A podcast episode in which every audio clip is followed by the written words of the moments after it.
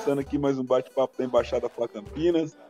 Hoje, além da mesa fixa aqui, né, que é todo, toda segunda-feira tá aqui, o Milton e o Guga, temos também a presença do sumido Franklin. Boa noite, Franklin, nosso mais conhecido como BH. Boa tarde, boa noite aí para quem vai ouvir esse podcast. É um prazer estar de volta aí falando com o pessoal da mesa. É, que essa noite aí seja uma noite bacana, que possamos flamengar bastante, debater assuntos legais. E é isso. Boa noite, Bruno. Boa noite, Franklin. Boa noite, Guguinha. Boa noite a todos aí que é, estiverem presentes aí, ouvindo a gente durante o, os próximos dias. Certamente nós temos muita coisa para conversar. É, uma vitória que não aconteceu contra o Palmeiras, uma vitória que não aconteceu contra o Atlético Paranaense. Então o assunto vai ser bom. Boa noite, Guguinha. Boa noite a todos, boa noite, Bruno, boa noite, Milton, boa noite, BH. Boa noite aos ouvintes desse podcast.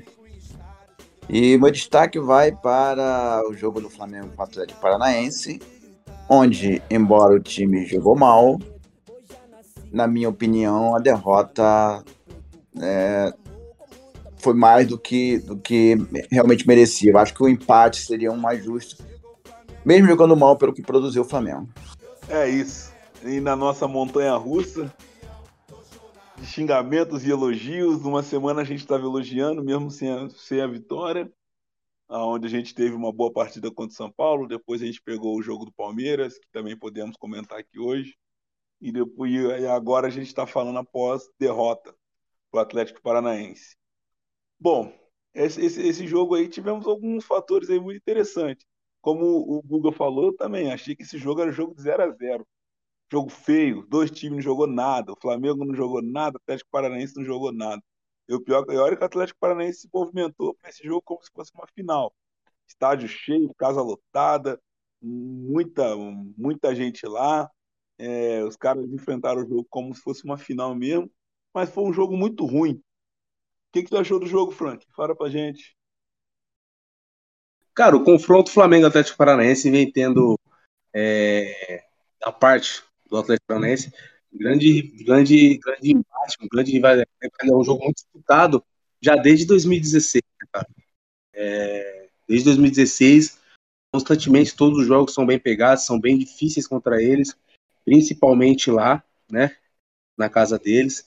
E, e é, é bem praticamente isso, com quem você falou.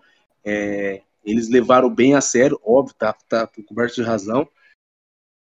Enfrentaram o jogo como se fosse uma final e nós tivemos, né, é, a ajuda do aspecto negativo do juiz, né, que na verdade, eu acho que eu até acredito que foi pênalti, né? Acho que mais foi infantilidade do Isla, mas de qualquer forma, no contexto do jogo inteiro, eu não achei que a arbitragem foi boa. Flamengo disperso. Eu acho que o Paulo Souza ele tem que rodar o time, ele vai precisar rodar o time, só que ele tem que fazer isso da maneira correta, né? Colocando cada jogador na sua devida posição, colocando o Marinho é, na direita, Lázaro na esquerda, não iniciando cujo os jogadores invertidos que nele fez, e só foi fazer a mudança depois do jogo e o time bem desligado.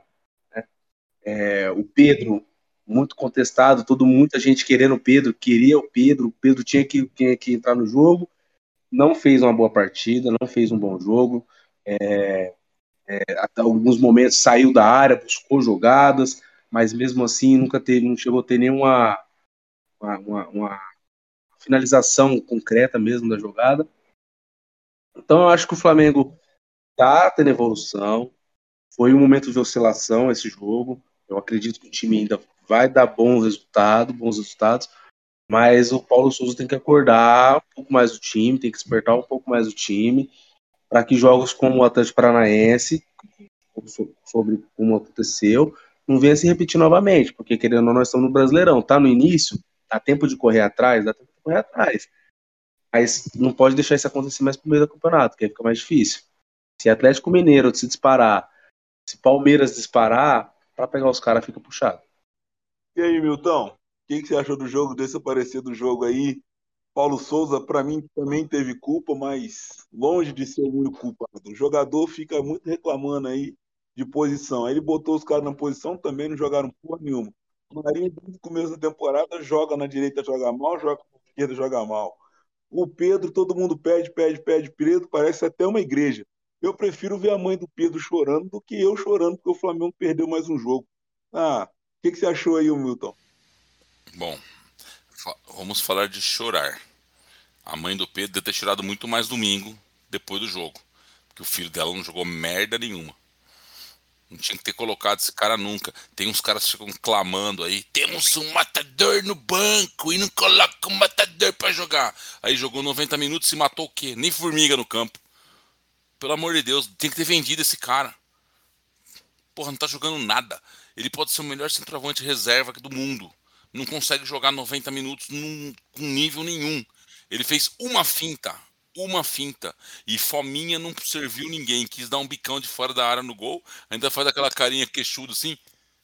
Desculpa aí, desculpa aí. Ah, vá tomar banho, cara. E o cara quer ficar pedindo. Nós temos um matador no jogo e não coloca no jogo contra o Palmeiras. O Gabigol jogando pra caramba, todo mundo jogando pra caramba. O grande segredo desse jogo é o seguinte: sabe aquele jogo escada e cobra? A gente vinha subindo, caía no casinho da escada, subia, aí caía na casinha da escada, subia. Nesse jogo contra o Paranaense, a gente caiu na boca da cobra, filhão. Deslizamos lá para baixo de novo. Voltamos, voltamos para estaca zero. Tá? Essa é a minha opinião. Bruno, desculpa. Paulo Souza tem muita culpa nesse jogo. Mexeu muito, sem necessidade. Inventou a inversão do Marinho com o Lázaro. Não precisava ter inventado isso no começo do jogo. Tá? E por isso que eu não estou muito confiante, é, é, como disse o, o, o, Franklin aí, não. Porque a gente está demonstrando o seguinte: nós temos uma seleção no DM, uma seleção que não aguenta jogar todos os jogos e um bando de reserva que não consegue jogar.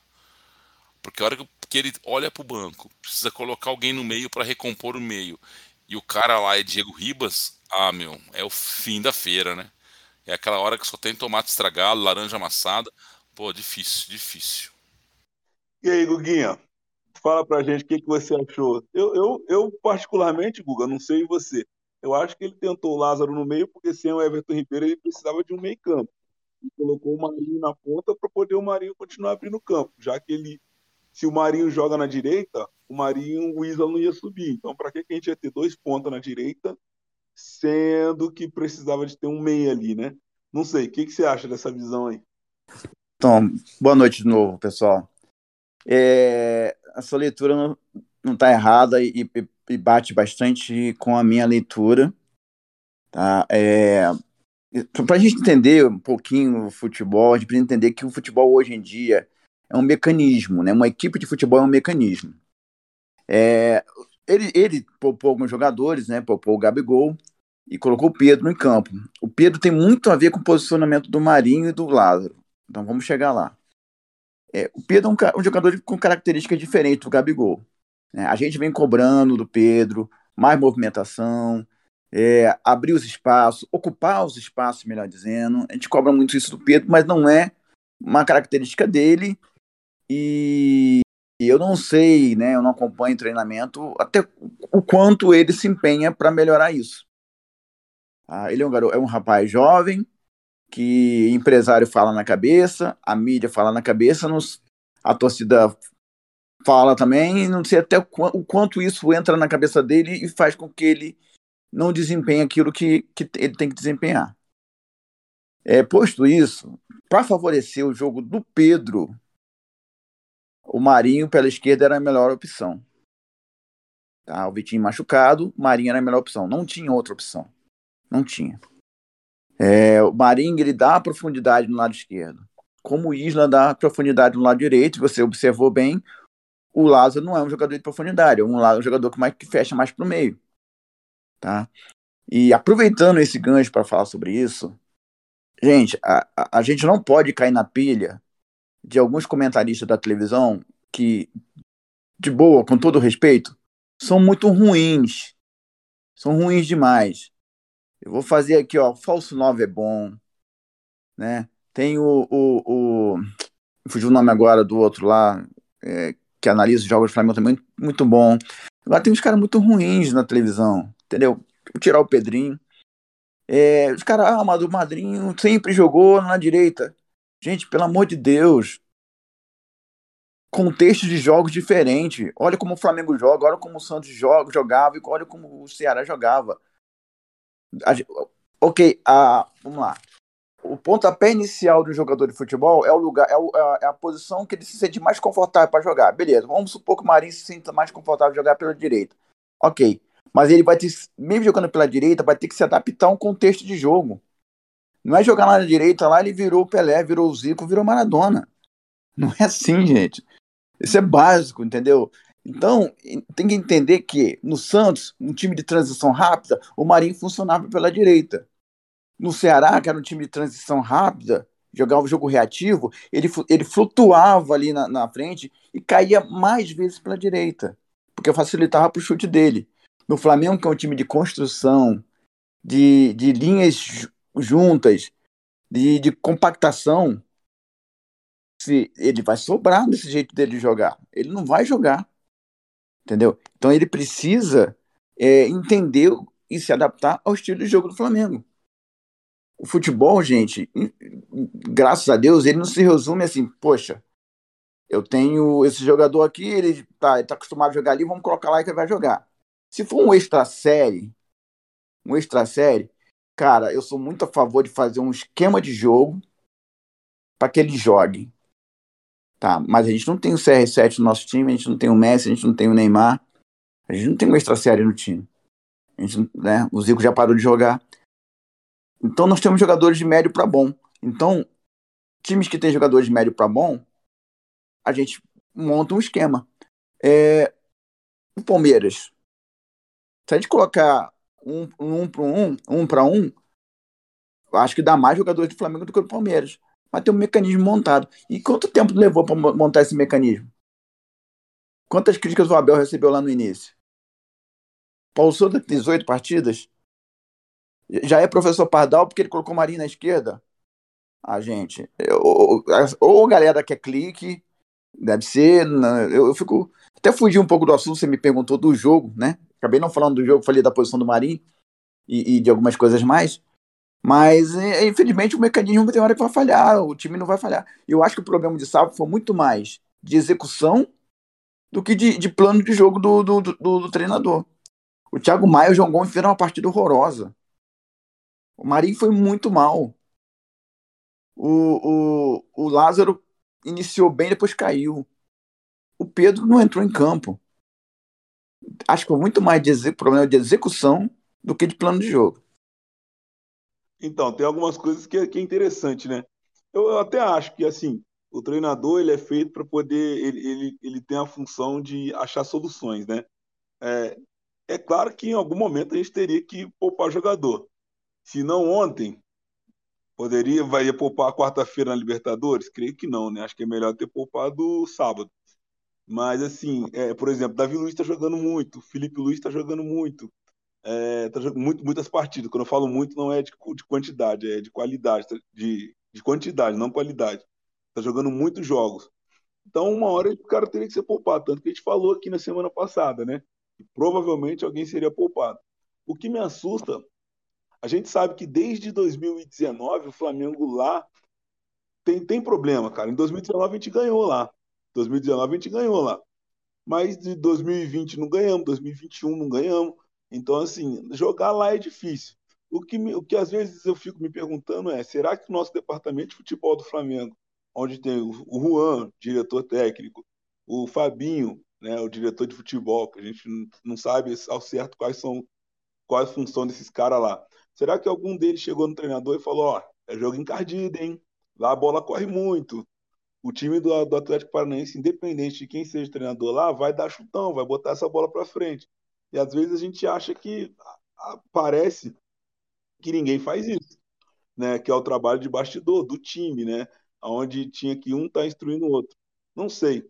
Talvez é, é, não é a primeira vez, tá? Em 2019, o Jorge Jesus, quando chegou, também foi surpreendido lá, porque também não conhecia, não conhecia o estádio, não conhecia a bola, a pressão da torcida, etc. E, mas ontem o jogo, de fato, foi muito ruim. E sobre o jogador jogar num lado ou no outro, Tanto que depois que ele inverteu, continuaram não jogando nada, entendeu? Continuaram Verdade.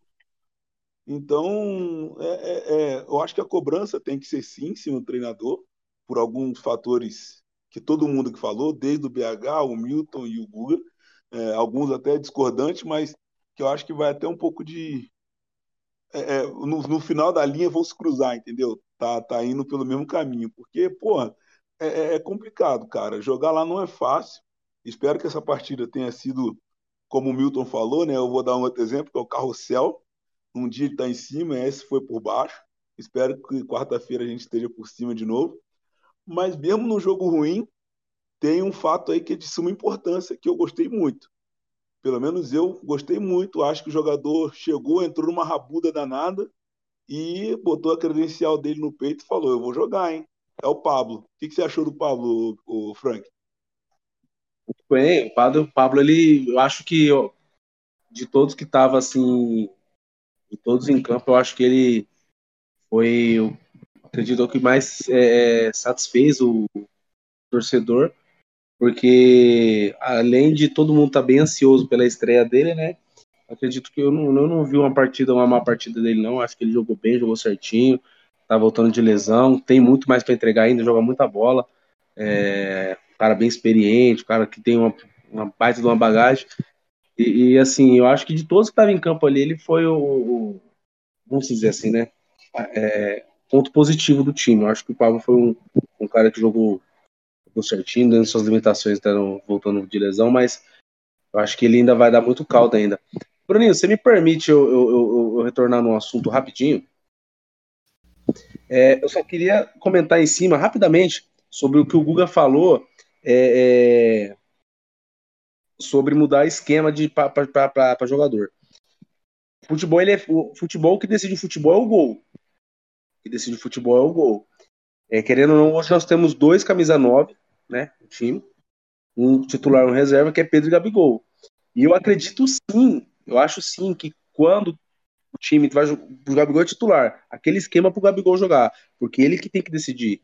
Lógico, meia faz, faz gol, ou os pontos fazem gol, mas a função principal ali é dele, né? E quando a gente quando ele coloca o Pedro centroavante, se o esquema que ele está jogando no momento não está não tá é, é, não está favorecendo o Pedro, eu acho que ele tem que ter variação tática, formação diferente que possa favorecer e que possa resultar em gols. Né? Não estou falando que o problema do problema de sábado foi esse. Não estou dizendo isso, longe disso. Tá? É, concordo plenamente com o que o Bruninho falou. Inverter posição não, não rendeu nada. Não rendeu nada. Mas eu acho que o Paulo, o Paulo Souza ele tem que começar a ter variação tática para quando não tiver o Gabigol, o time jogar de uma forma que dê resultado e que a bola chegue no Pedro para que ele venha fazer gol. Quando tá com o Gabigol, ele joga a formação que ele está acostumado a jogar, que o time dê resultado, que se resulte em gol. Mudar formação não faz mal nenhum.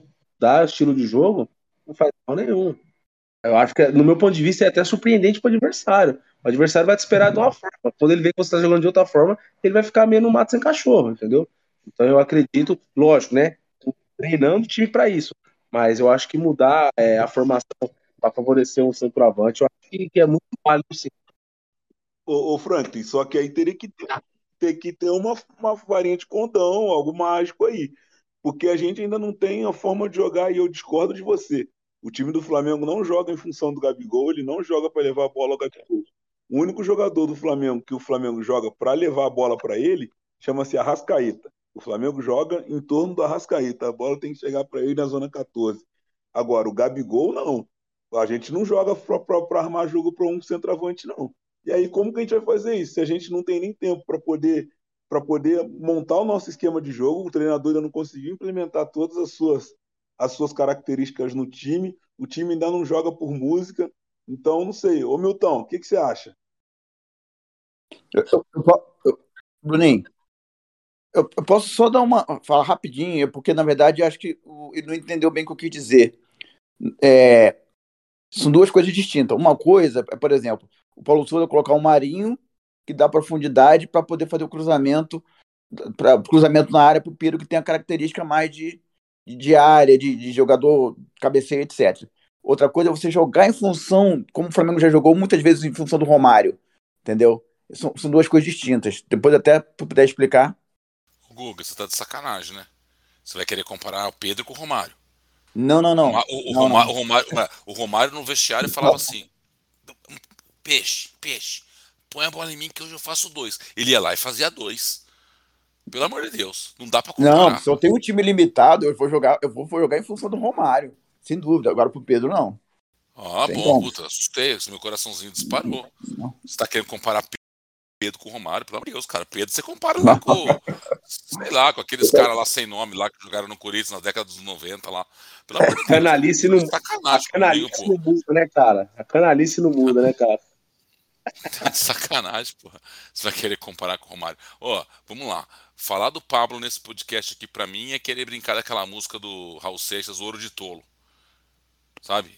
Eu que fico sentado na minha cabeça com o trono, com a boca escancarada, cheia de dentes, esperando a morte chegar. Porque, pô, só ele jogou bola nesses últimos uns 11 que a gente tinha ontem. Só 11 ele jogou bola. Então, não, não, pelo amor de Deus, falar do Pablo hoje não dá pra falar. O time jogou tudo errado. O técnico montou o time tudo errado. Ah, mas nós não temos esquema tático. Não temos esquema tático? Nós sempre falamos que estava claro qual era o esquema tático do cara. Jogar com três zagueiros, sendo que o la- o lateral esquerdo, que no caso é o Davi Luiz, ou o Léo- Pereira, faz a terceira linha, o lateral direito avança mais do que os outros. A gente tem isso muito claro que acontece o que vai jogar. Ou não? Eu, eu entendo, para mim foi muito claro. O problema é que ele colocou as peças no lugar totalmente errado. O Lázaro vinha rendendo muito bem de um lado, ele jogou do outro lado. O Everton Ribeiro não ia jogar, não sei porquê, porque um cara de 29 anos, você falava pra mim que tá cansado, joga meio período, faz um, faz dois, como a gente fazia na época do Jorge Jesus, entra lá, mata o jogo no primeiro tempo, depois descansa os caras, depois recua. Ou melhor, se vai jogar com um time alternativo, por que não dá a bola para o Atlético Paranaense que não sabe jogar com a bola e espera o Atlético Paranaense vir? Como o Palmeiras fez com a gente na quarta-feira. Por que que não fez igual? Consigo entender. Não, tem, não tem. Isso eu tô falando, não estou nem mudando a escalação tática. Isso é inteligência de jogo. Vai jogar com um centroavante fixo, lá lá o poste, o Fred lá da Copa do Mundo, o Cone jogado lá no meio do ataque. Você tá de sacanagem comigo. E aí vai botar o Marinho para cruzar a bola? Não, tá errado. Tá errado. Ah, mas o Marinho tem o potencial de abertura de jogo, que nem o Guga falou aí. Que abertura de jogo? Ele só corta para dentro. Todas que ele tentou cortar para fora, lá ele errou. Todas. Aí inverteu ele de lado, melhorou um pouquinho. Mas assim, ali meio por cento. Concordo. No jogo contra o Palmeiras, João Gomes e Thiago Maia jogaram muita bola. Saída de jogo muito boa. O Thiago Maia ontem estava irreconhecível, errando passos de menos de 3 metros. Agora, desculpe, o cara tem que montar um esqueleto. Montou o esqueleto. Achamos que montou um time que representou, que foi o jogo contra o São Paulo, depois o jogo contra o Palmeiras. Pô, ele tirou quatro caras. Não, e ó, não gosto dele, mas não foi o Léo Pereira que atrapalhou. Não foi. Não foi o Pablo que atrapalhou. Também não foi. Quem atrapalhou foi tirar o Everton Ribeiro e o Gabigol. Que botou um estátua no lugar de um cara que, que abre dos dois lados, que corre pra cacete, que mexe com a torcida, que movimenta, que provoca o adversário. Não soube usar, botou um, um, uma, um poste parado lá, o melhor, o matador, que estava no banco. Pô, e aí tira o Everton Ribeiro, que é um cara que pode ajudar na criação, coloca no, no Grêmio Recreativo do, do, do Flamengo 8. Aí ele fica com 20. Aí ele quer poupar 4. Fica com 16. Aí não tem o que fazer mesmo. Aí ele pega desses 16, ele coloca tudo no balaio de gato e faz sorteio da Copa do Mundo. Roda, puxa o papel, vai jogar na meia esquerda. Puxa o papel, vai jogar na meia direita. Não pode ser assim. Então tem que ter, se tem que ter inteligência para fazer a inversão que ele está querendo, tem que ter inteligência para entender quem é o adversário, para onde nós vamos jogar, que o campo é totalmente diferente, que um campo de, de grama totalmente diferente, que tem a torcida em cima, que o o campo estava cheio, que o cara, os times de lá não sabem jogar com a bola dominada e dá a bola para os caras, que os caras não sabem o que fazer. Aí sim, aí eu entendo. Aí você pode fazer o que você quiser. Não era um jogo pro Pedro, ponto. Não era um jogo pro Pedro, era um jogo pro Gabigol. Não era. Ou que jogasse o Marinho de centroavante. Era um jogo para alguém que se movimentasse. Não era um jogo para uma estátua. Esse é o ponto. Então, vamos começar a entender o que, que o Pedro pode fazer, que é um excelente jogador, mas o que ele pode fazer e o que o Gabigol pode fazer. Se for simplesmente pegar os caras lá, ah, vou poupar e colocar, ah, amigo, vai ter mãe chorando aí todo domingo. Eu concordo em algumas coisas com o Milton, discordo de outras. É, primeira coisa que eu concordo, Milton, eu não tenho fetiche marinho, tá? É, para mim, é, eu, eu não faria essa contratação Flamengo. Imagino também que não foi pedido do Paulo Souza. E, assim, eu acho que o Marinho ele, ele é muito mais alegria nas pernas do que futebol. Tá? É a minha opinião. É porque a gente costuma olhar o, terreno, o gramado do vizinho e ver sempre é, mais verde, né? Igual eu vi no Twitter hoje que alguém falou que o treinador do Botafogo em três jogos fez mais coisa que o Paulo Souza do Flamengo. O cara mudou o time todo do Botafogo. Ele mudou a posição do Chay no Botafogo. É, isso é, é, treinador europeu é assim. É, eu vou discordar sobre o Lázaro na direita, que ele já jogou lá e fez boas partidas. Não foi mal. É, só lembrar o primeiro jogo da Libertadores, quando ele deu um passe, ele entrou por lá, ele fez um bom jogo.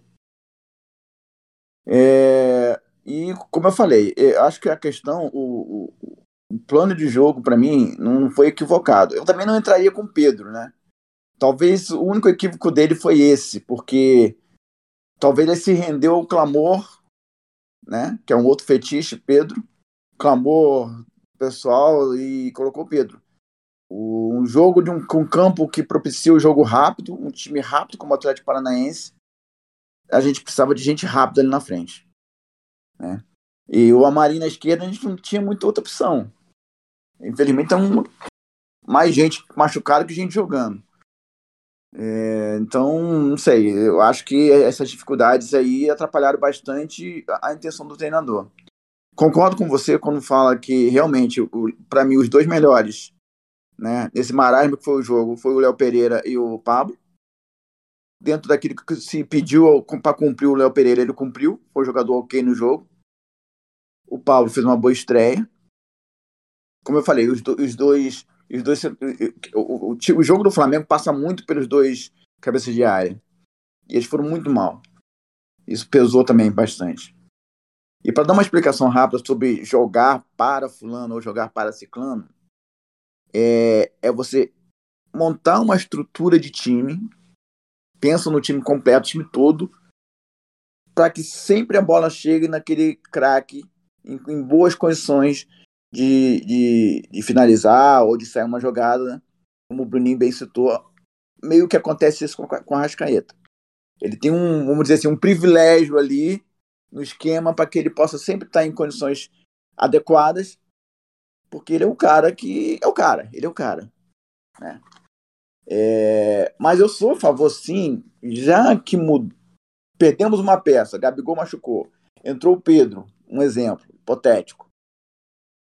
É, a gente, de repente, poxa, se eu tenho um cara na esquerda que é um cara que fecha mais pro meio e, e, e, o, e o, Pedro tem essa qualidade de estar tá na área, de cabeceio, ah, eu vou pegar um cara meu aqui, esquece o nome do Marinho, vou colocar um cara mais de profundidade para poder propiciar o jogo do Pedro. Isso eu sou a favor. Eu não sou a favor é mudar toda a estrutura de um time para jogar pelo Pedro. O Pedro não é não é o Careca, não é o, o Reinaldo, o Pedro não é o Romário. Pede, perdão pelo, pelo pecado aqui, não, não é. Entendeu? Então, é só para deixar claro o meu pensamento em relação a isso. E eu ainda continuo na, na, na ideia que o, o, plano de jogo foi não foi o erro, o grande erro foi a execução é, dos, do, dos jogadores, que foi muito mal e precisava poupar mesmo, não tem jeito. Uh, a Libertadores é mais importante, a tabela não nos favoreceu, né? Que é São Paulo, São Paulo, Palmeiras, Atlético Paranaense Libertadores em seguida. Infelizmente. Quádrupla, sei lá como é que fala. Desculpa, jogar desculpa na tabela para mim, não dá. Não é tabela não, cara. Isso é falta de planejamento. Ah, se tem três jogos difíceis, se planeje. Dá folga para um no jogo, folga para outro no outro jogo. Entendeu? Se organize para jogar. Não, desculpa, cara. Ele poderia, não, ter folgado, poderia ter folgado o Everton Ribeiro e deixado o Rascaeta e vice-versa. Cara, Não tem lógica fazer Não, o que mas ele fez isso, ué. Fez o quê? Deu folga pro do Everton Ribeiro e entrou com o Rascaeta. Ué, qual jogo o Rascaeta não É jogou? verdade. Qual jogo o É Rascaeta não verdade, jogou? tá certo, tá certo, tá certo. Qual jogo a Rascaeta não jogou? Contra o São Não, Paulo? Everton Rascaeta Ribeiro. não. Eu falei, você falou de ter invertido. Você falou ter invertido. Eu falei, ele poderia ter entrado com a Rascaeta, dado folga pro Everton Ribeiro, mas a Rascaeta já tava no jogo. Não. O que, eu tô, o que eu tô falando é o seguinte: planejamento. Um técnico não tem só que escalar, tem que planejar. Se es- o Guga falou assim: a tabela não nos favoreceu. Me desculpe, planeje a tabela. Ele tem que saber quem são os adversários, como são os adversários, a importância de cada jogo, como joga, como. como... Não, não, pera, agora eu tô falando, Bruno, peraí. Como cada um, cada um é, monta seu time, como cada adversário é. Isso é função dele. Ele tem uma equipe para isso, ele tem brasileiro na equipe, ele tem um monte de gente para dar resposta para ele. Eu não aceito, não dá para aceitar. Você ia com a equipe completa, Milton? Não, não estou dizendo isso. Talvez eu não fosse com a equipe completa contra o Palmeiras ou contra o São Paulo. Talvez lá contra o São Paulo, quando a gente já estava ganhando, tivesse tirado para descansar os caras mais cedo. Ele, como eu disse aqui, ele mexeu na zaga, tirou dois caras de 35 anos, 34 anos, ninguém falou nada. E a zaga que entrou deu conta. Tirou dois caras, um de 29 e um de 25 anos de idade, para dar chance para Pedro e Marinho jogar errado. Inverteu tudo que o Lázaro estava fazendo. Ele queimou o Lázaro, que estava vindo super bem em dois jogos, ele queimou o Lázaro. Tá? Ele, o Lázaro voltou àquela estaca que todo mundo não aguentava ele, que todo mundo metia a boca nele. Tá bom? Hoje, se você ouvir qualquer programa de rádio, estão falando assim: como é que pode um menino de 20 anos de idade não aguentar os 90 minutos? É isso que estão falando. Então, no fim, ele queimou o Lázaro. Tá? O Lázaro não, tava. mas o Lázaro de bem quando ele estava jogando bem. Desculpa. Isso daí se fala do lado desde quando ele estava jogando bem. Inclusive, o Mauro César até falou. é, é, ele, ele sempre fala, é, é, é, é relativo à idade. A idade do jogador ainda não é capaz. Isso eu estou falando de uma resenha esportiva que eu ouvi após o jogo contra o São Paulo. Então, assim, que aí é, foi perguntado por que, que o Lázaro não estava jogando e foi falado. Ah, e até o Mauro César falou. Normalmente, jogadores jovens também não conseguem. Ele deu até o exemplo do próprio João Gomes, que quando, com o Rogério Senna ainda, quando lançou ele, ele saía todo jogo. Então, assim, peraí, vamos com calma. É a Não, mesma coisa. Você pega a ficha do jogo do Lázaro, se, se o, se o Paulo Souza olhasse a ficha do jogo do Lázaro, o Lázaro tinha sido mandado embora, porque o Lázaro nunca jogou em lugar nenhum. E a posição de origem dele é meia-direita. A posição de origem do Lázaro é meia-direita. Então, qual foi a invenção de ter colocado o Lázaro ali? E aí, mais uma coisa que eu queria falar, que você não deixou eu falar quando estava falando. É, por que, que a gente. Você está falando como se fosse o fim do mundo, cara. O Flamengo perde para o Atlético Paranaense lá direto, cara. A gente vai lá e toma pau direto. Pô, o jogo, você pouparia contra o Palmeiras e, e botaria os caras para jogar contra o Atlético Paranaense? Ah, me desculpa, velho. Mas o jogo mais importante da semana foi contra o Atlético Paranaense, contra o Palmeiras. E o próximo jogo mais importante é lá no Chile, contra o, o Universidade do Chile.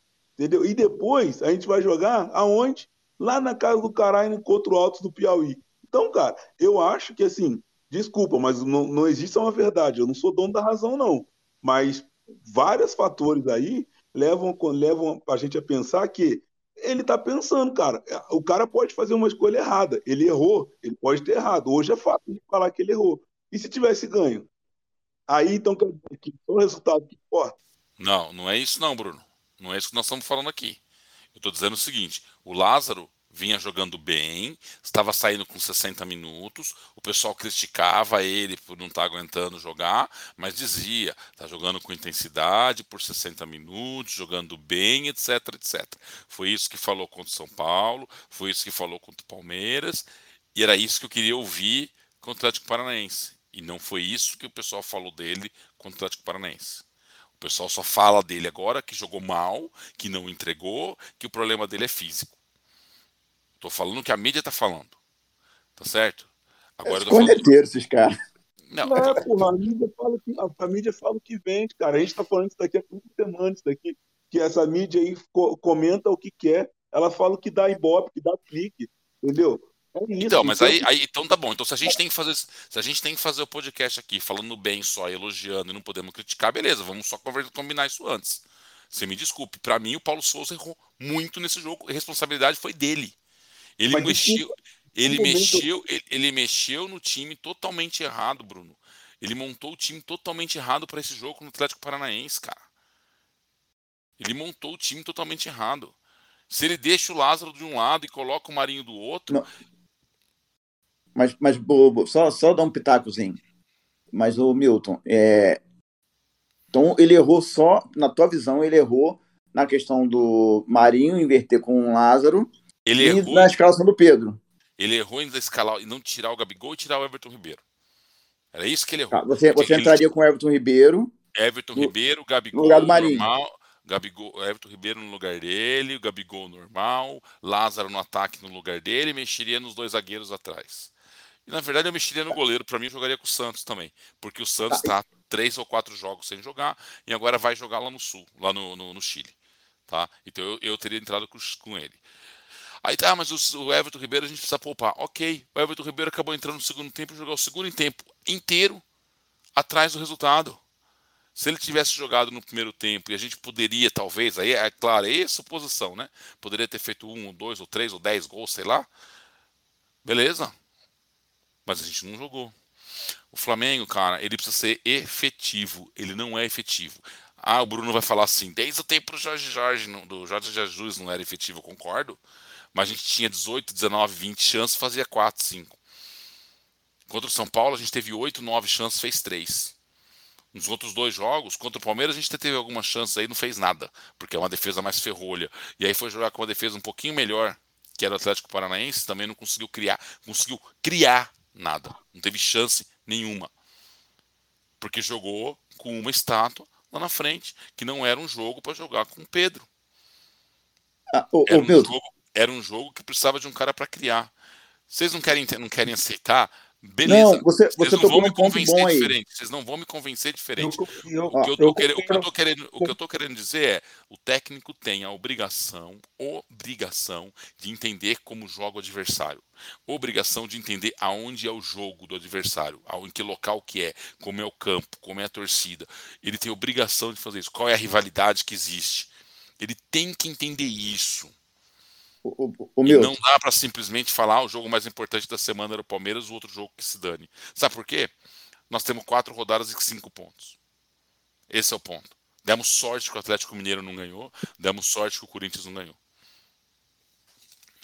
O, o Milton tocou num ponto bom aí, o, o, Bruno.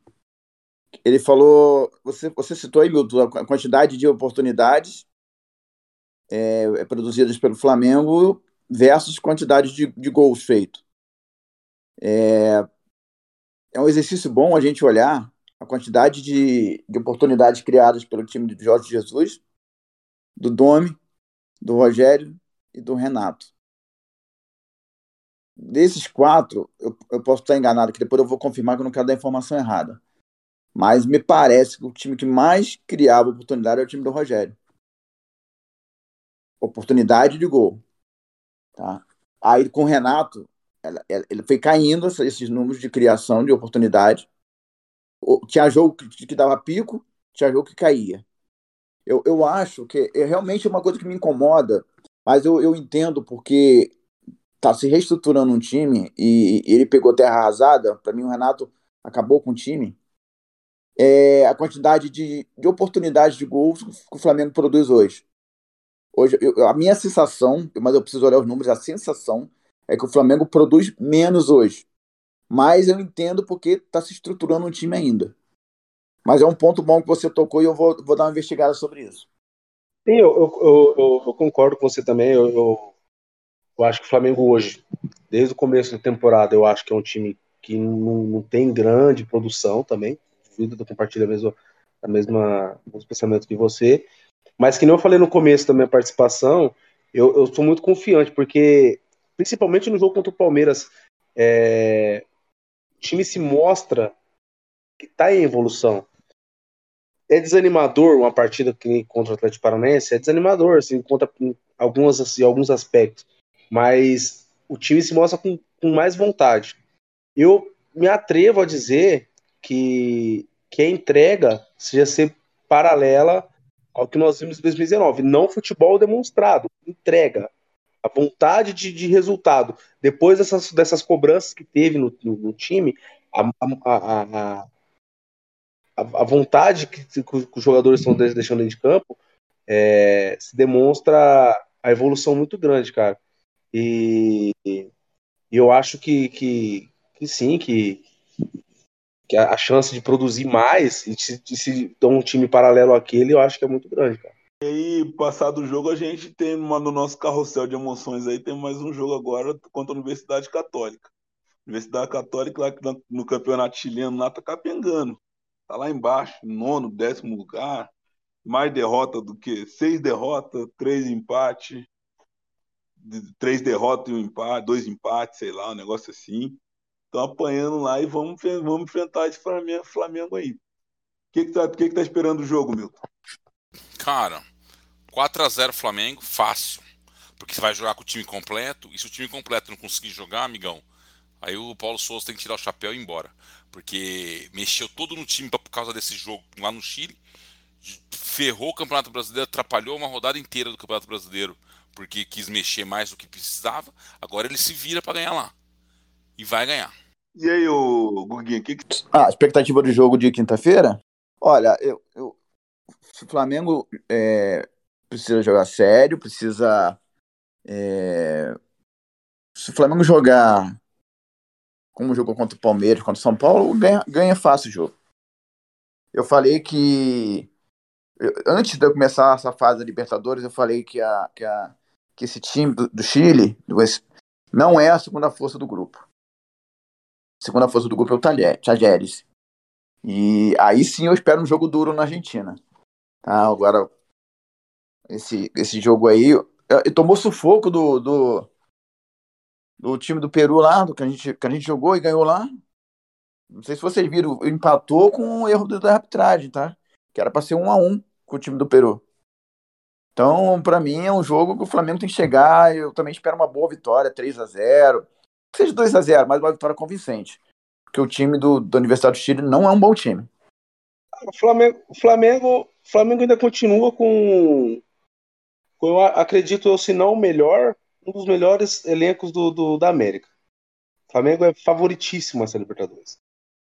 É, é algo que a gente vem dizendo desde a saída do Jorge Jesus. Não tem segredo. O time do Flamengo está pronto.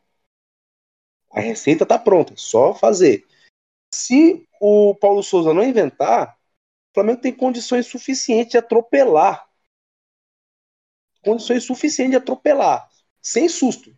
De verdade, sem susto. Ganhar sem susto mesmo. A surpresa vai ser se ele, o que ele vai fazer, entendeu? Eu acho que a expectativa maior para esse jogo não é nem o resultado, e sim a forma que o time vai se apresentar em campo. Você entendeu?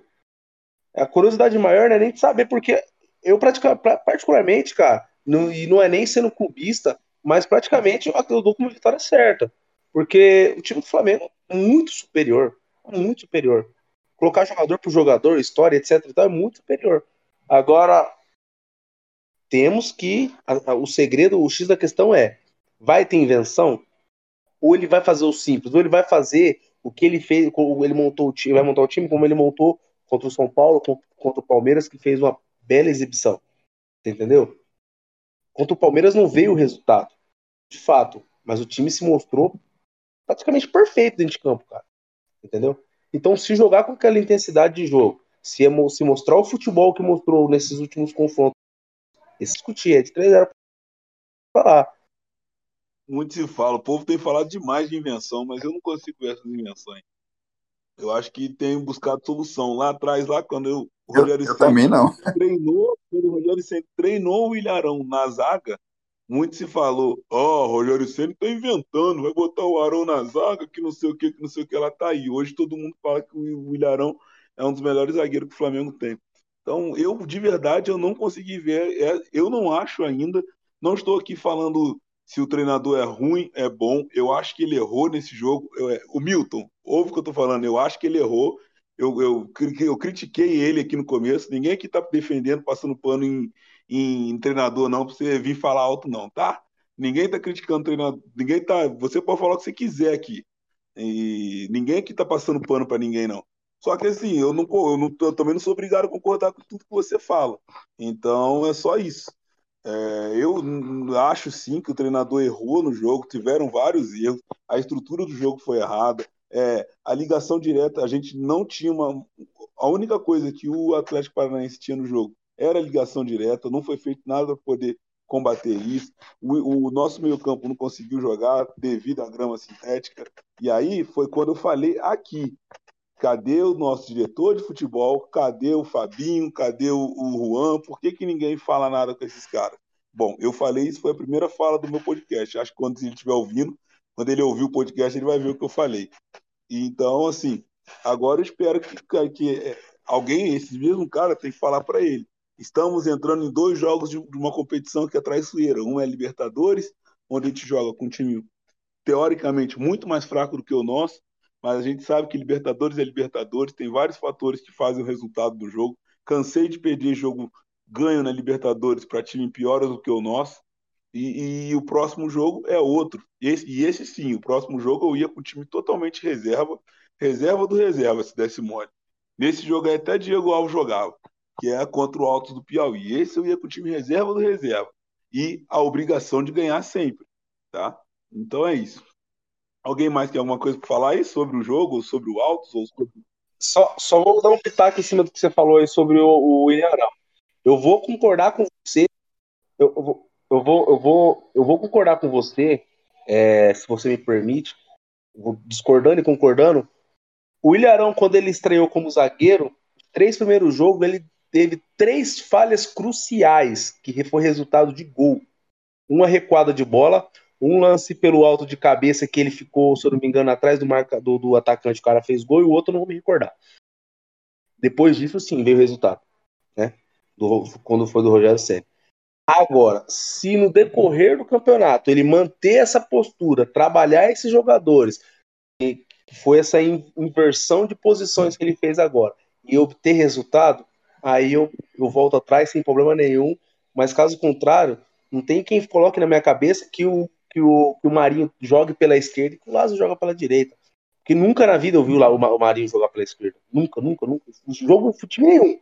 Time nenhum, nunca. Até porque o ponto forte desse, que eu acho que é o único também, não vejo outra, muitas outras qualidades no Marinho também, é o ponto forte desse, é a, é a puxada para dentro e batida com a perna esquerda. Se ele estiver jogando pelo lado esquerdo, como é que ele vai? Ele, pelo que eu saiba, ele não é um destro entendeu? Então, tipo assim, é só esse ponto mesmo. O que eu queria falar, Bruninho, é, é na verdade, a, acho que o resultado ele condiciona muitas coisas. Temos alguns exemplos que, que eu posso citar aqui. Eu lembro de um caso do. Acho que foi o Cuca. Eu acho que foi o Cuca no jogo, não lembro qual time, foi do Atlético Mineiro, ele é treinador do Atlético. Acho que foi treinador do Atlético Mineiro. Em que ele coloca o Hever acho que foi o Hever como, como, entrou como centroavante no jogo e deu errado. Mas já tinha feito isso antes, não se me engano, acho que com o Palmeiras tinha dado certo. Acho que com o Mina no Palmeiras. E aí o pessoal chamou ele de, poxa, foi ousado quando ele fez isso pelo Palmeiras. Aí quando fez com o Atlético Mineiro deu errado, é, com o Cabol, é, entendeu? Então acho que o resultado condiciona muito o nosso pensamento. O exemplo mesmo do Rogério Ceni com o Arão, né? Quando o Arão foi para a zaga, também chamaram o Rogério Ceni de professor Pardal. É, e, e, agora que parece que está dando uma coisa, está tá funcionando, e as pessoas começam a elogiar. Então eu, eu acho que o resultado condiciona muito a opinião. É, e, e eu, eu, procuro sempre ser frio nas minhas análises, como por exemplo, o, o lateral, o Isla, tem jogado bem. Né? Meu, mas eu acho que ainda não é o lateral para o Flamengo eu acho que ele não tem algumas características que facilitariam o trabalho do treinador implementar o, o, o, o, modelo de jogo que o treinador pensa para o Flamengo. Qualquer treinador que tenha algum modelo de jogo na cabeça, né, um plano de jogo. É, mas ele está bem. Então, talvez no sentimento de muitos rubro-negros hoje, caramba, nós temos hoje um lateral, mas eu ainda estou com o pé atrás com ele. Então eu, procuro ser bem frio e não deixar o resultado me condicionar. Um outro exemplo era o Renato Gaúcho na época das goleadas. Entendeu? A tentação de, de, de você falar, caramba, encontramos um treinador, encontramos um jeito de jogar, mas a gente, o coração falando uma coisa, porque as vitórias eram maravilhosas, Mas a mente olhava e falava assim: cara, esse time é time de pelada. Era uma trocação e o Flamengo, o fator sorte, para mim, existe. Deu muita sorte em muitos jogos. Contra o Defensa e Justiça, contra. até contra o Olímpia, no, no 4x1, lá. Entendeu? Então. É, eu procuro sempre fazer essa análise bem fria e não, não deixando tanto o resultado me influenciar. Nossa, na nossa lateral direita, puta que pariu. Eu tenho certeza. Aqui não é achismo, não. Mas sempre o melhor que tá no banco. ali, meu irmão, aquele buraquinho ali tá. O único mais ou menos estável ali é o, é o Mateuzinho. De resto, sempre o melhor vai ser o que tá no banco. Eu queria entender agora, o, o Guga falou assim que o Isla vem jogando bem. O Isla, se não me engano, fazia seis ou sete jogos que não estava jogando. Jogou o último jogo, penúltimo jogo, foi o que fez o gol. E jogou esse, foi que ele fez esse pênalti infantil. Que jogo que ele jogou bem mais? Contra o Palmeiras ele foi o melhor em campo, pô. Ah, não, acabei, acabei. Não, ele acabei, fez o gol não. contra o São Paulo. São Paulo e Palmeiras. São Paulo, exatamente. E esse jogo ele não jogou mal, ele só fez o pênalti. Ah, não, tá de brincadeira. o Isla, como sempre, parece que ele tem um paraquedas nas costas, cara. Não, é, é, isso eu concordo com é, você, mas não quer dizer que ele jogou mal. É. O Isla não ganha uma. O Isla, se, se sair uma, duas tartarugas na, correndo depois dele, as duas chegam na frente, cara. Ele é muito lento. O Rodinei é rapidão, tá? O Rodinei é rapidão. não, eu não tô comparando. É, eu, sigo, eu sigo aquela linha de raciocínio que você falou no jogo contra o São Paulo. A diferença entre o Rodinei e o Isla é que o Isla é, que o, Rod, o Isla é menos burro. Mas os dois é ruim. Entendeu? É, se você quer contratar, liga pro Zambolt, ver se ele quer jogar na lateral. Não, eu não quero velocidade. Eu quero inteligência, coisa que o Isla não tem. Ele é muito mais inteligente que muitos outros laterais aí. Mas ok, respeito sua não, opinião. Não. Nosso melhor lateral tá, nosso melhor lateral tá no, no, no, no, no DM, né, cara? Vai falar pra mim que ele é mais inteligente que o Mateuzinho também. Mateuzinho é moleque, cara. Vai ter muito pra aprender ainda. Caminhada longa. É, já que foi falado aqui do pênalti, queria saber de vocês. O que, que vocês acham do pênalti? O BH já falou aqui para ele, pelo jeito, é, é, era pênalti, mas vamos confirmar aí. Eu, particularmente, assim como o mesmo pênalti lá, cometido lá em 2000 e não sei quanto, Guaraná com rolha lá com o técnico Rueda do Coediá, contra o Independente Del Vale, para mim aquele não foi pênalti, para mim esse também não foi pênalti. Eu sei que tem o um contato, é, mas eu não sei. O único árbitro que a gente tem aqui é o Milton, e é de basquete. Mas, enfim, no basquete seria, porque é contato, teve contato, não sei. Enfim. Mas eu, eu, como, eu, como árbitro, não sei se eu daria um pênalti desse. Mas confesso que, como torcedor, se fosse contra o Flamengo, eu estaria pedindo que o árbitro desse pênalti. E aí, o BH, o que, que, você acha? É pênalti ou não é? Até, até porque no basquete, se respirar perto do cara, é, é falta. Mas é muito pênalti, foi muito pênalti, cara. Tem nem, tem nem é assim, no meu, no meu, ponto de vista, não, tem nem, não abre nem discussão. Foi muito pênalti, porque é, o, o Siri não estava em velocidade, teve o toque no pé do, do, do se não me engano, no pé esquerdo do, do, do, do Cirino, entendeu? E, e desequilibra. Se, se, ele desequilibrou, ele já não está mais inteiro na jogada, entendeu? Então, por mais que ele em si não derrubou o cara empurrando, etc e tal, mas a partir do momento que ele toca no pé e que ele perde o equilíbrio da, da jogada, já é passivo para falta. Então, é pênalti. E sem contar, e sem contar que ele foi infantil, que foi que eu tinha falado no, no, no grupo. É, mais infantil que o seguinte: o Cirino estava descendo para a profundidade. O Cirino não ia conseguir bater essa bola aberta no, no, no outro lado do. O Hugo estava fechando uma ponta, a, a, primeira trave, né? Se ele pega e fecha só mesmo a passada do, do, do Marcelo Cirino, que seria a única alternativa dele, que seria jogar por meio da área, já estava de bom tamanho, cara. Não precisava nem relar no cara. Você entendeu? O Marcelo Cirino ia conseguir jogar essa bola por cima do Hugo. O Hugo tava fechando o primeiro poste. Então, eu acho que ele foi muito infantil. Muito, muito mas ele não fez nenhum movimento para poder fazer o pênalti, cara. Ele tirou o corpo. Então, mas ele, ele tira o, então, mas ele tira o corpo e o pé dele. E tudo bem, que pode ser que para ele não foi intencional.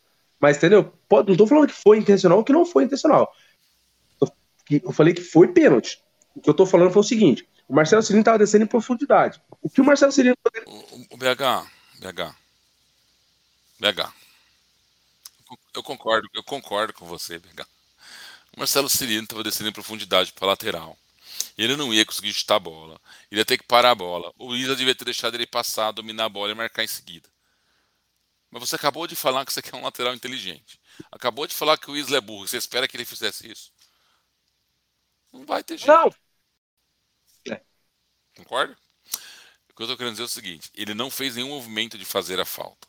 Se teve o contato no pé, e aí as câmeras não deixam claro que teve as duas câmeras laterais e frontal. Apenas a traseira dá a sensação, apenas a câmera traseira dá a sensação que o pé do Siri no alto se movimenta para o lado externo, desculpa, para o lado do meio da área e aí ele volta e tropeça no próprio pé. Então é a única câmera que dá a sensação que o pé dele foi tocado e teve um desvio. A câmera lateral você não consegue perceber e a câmera de fundo você um não vídeo consegue nítido. perceber. Tem um vídeo só, uma posição só que mostra Bem o nítido, bem nítido. Hum, Bem não, nítido. sei se, não sei se é bem nítido. Agora a minha pergunta é: se esse pênalti fosse no Maracanã, o cara teria marcado contra o Flamengo? Não. Daí eu volto a tudo que eu falei há 20 minutos ou meia hora atrás, que vocês falaram que eu sou encrenqueiro, que eu tô querendo arrumar confusão. O porra do técnico tem que saber aonde vai jogar, por que vai jogar, contra quem vai jogar, a torcida quem é. O árbitro que estava lá é o árbitro que está sendo indicado para ir para a Copa do Mundo. Então tem que entender tudo isso, cara. Tem que prestar atenção em tudo. Ele é o técnico da equipe, ele não é só o treinador que bota escala e joga a camiseta pro alto, joga colete amarelo e fala quem vai jogar quem não vai. É isso. Numa bola dessa, tem que ter instrução pro lateral, deixa o cara ir pra ponta. Ah, Milton, mas pô, o cara tem que ser malandro. Tá bom, mas tem, que, tem coisa que tem que falar.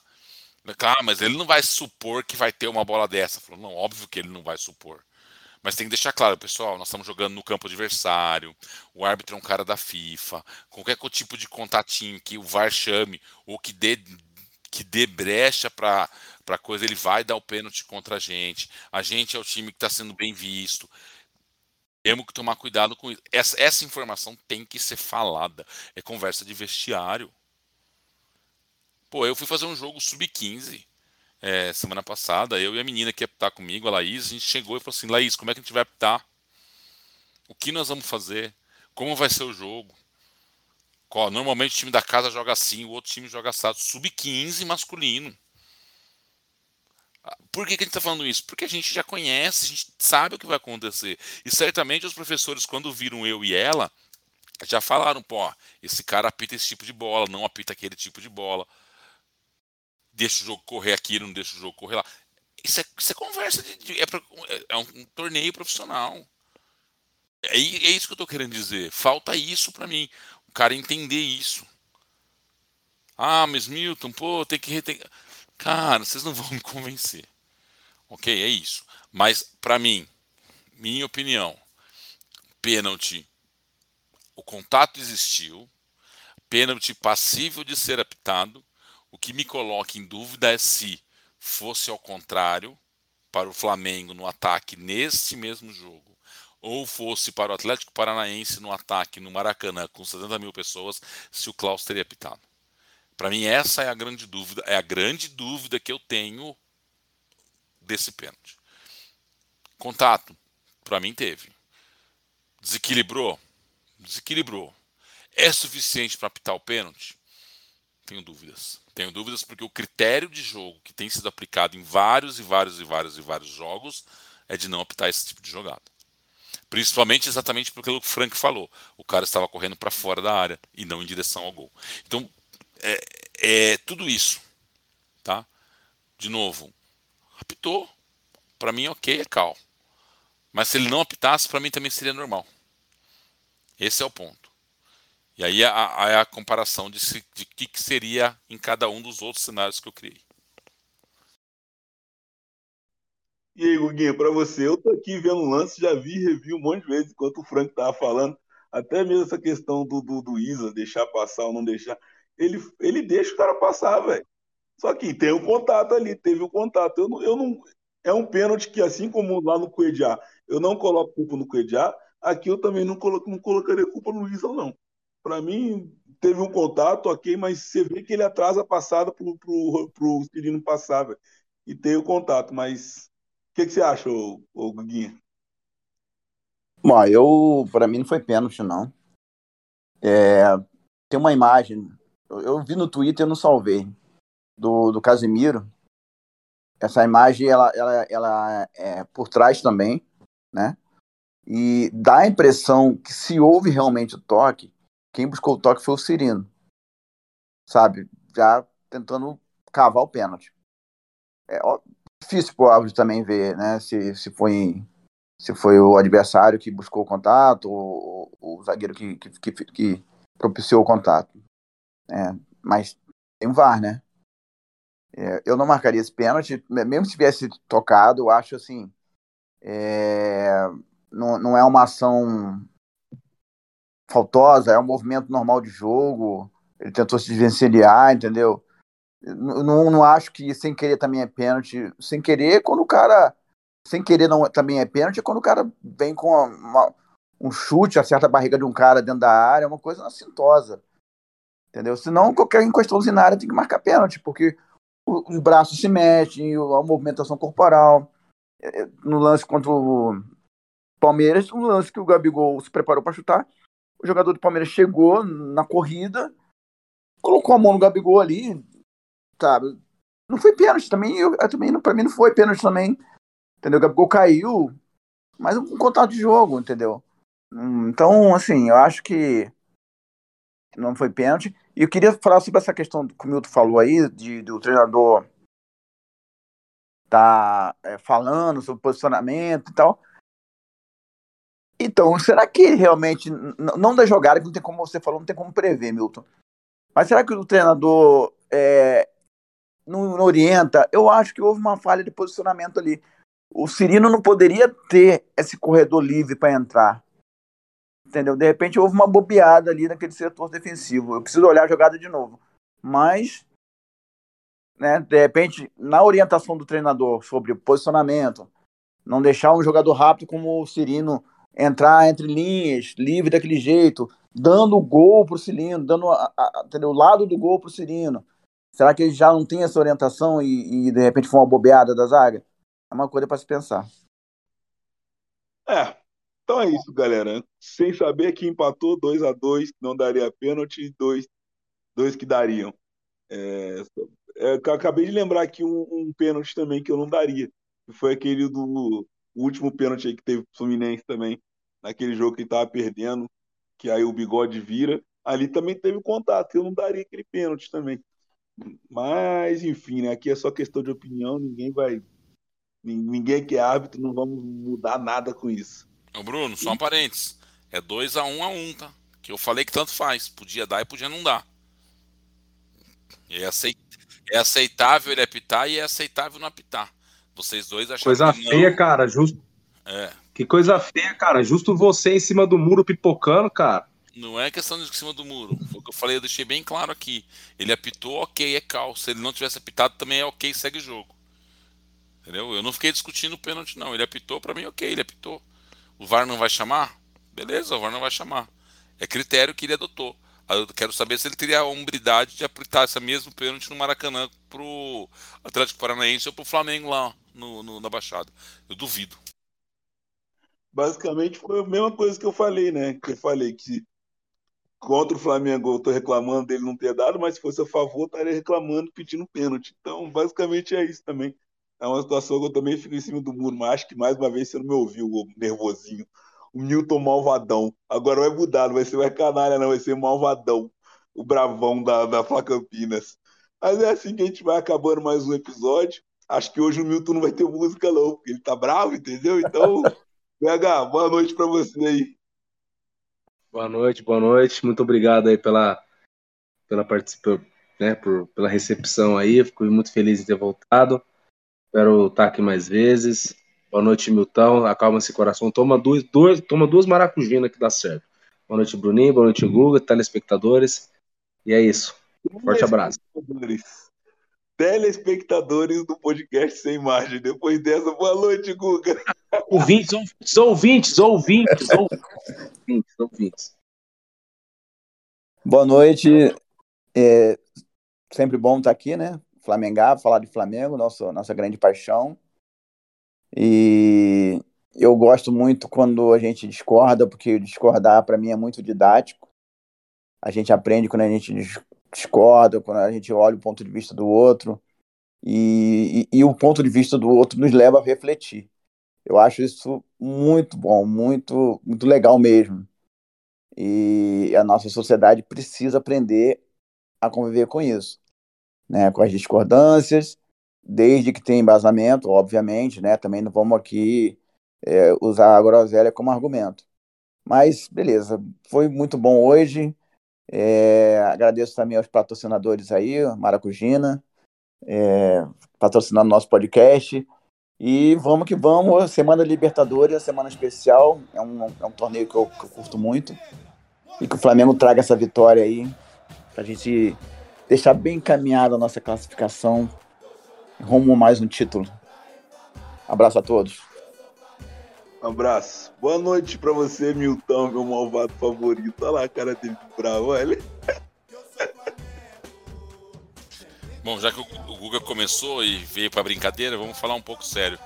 Queria aqui agradecer sempre ao Prado Craft Beer, que tem recebido a torcida da Fla Campinas em todos os jogos, com uma excelente recepção, chopinho nota 10, várias promoções, o, comes muito gostosos, com um descontinho nos dias de jogo para quem vai com a camisa do Flamengo.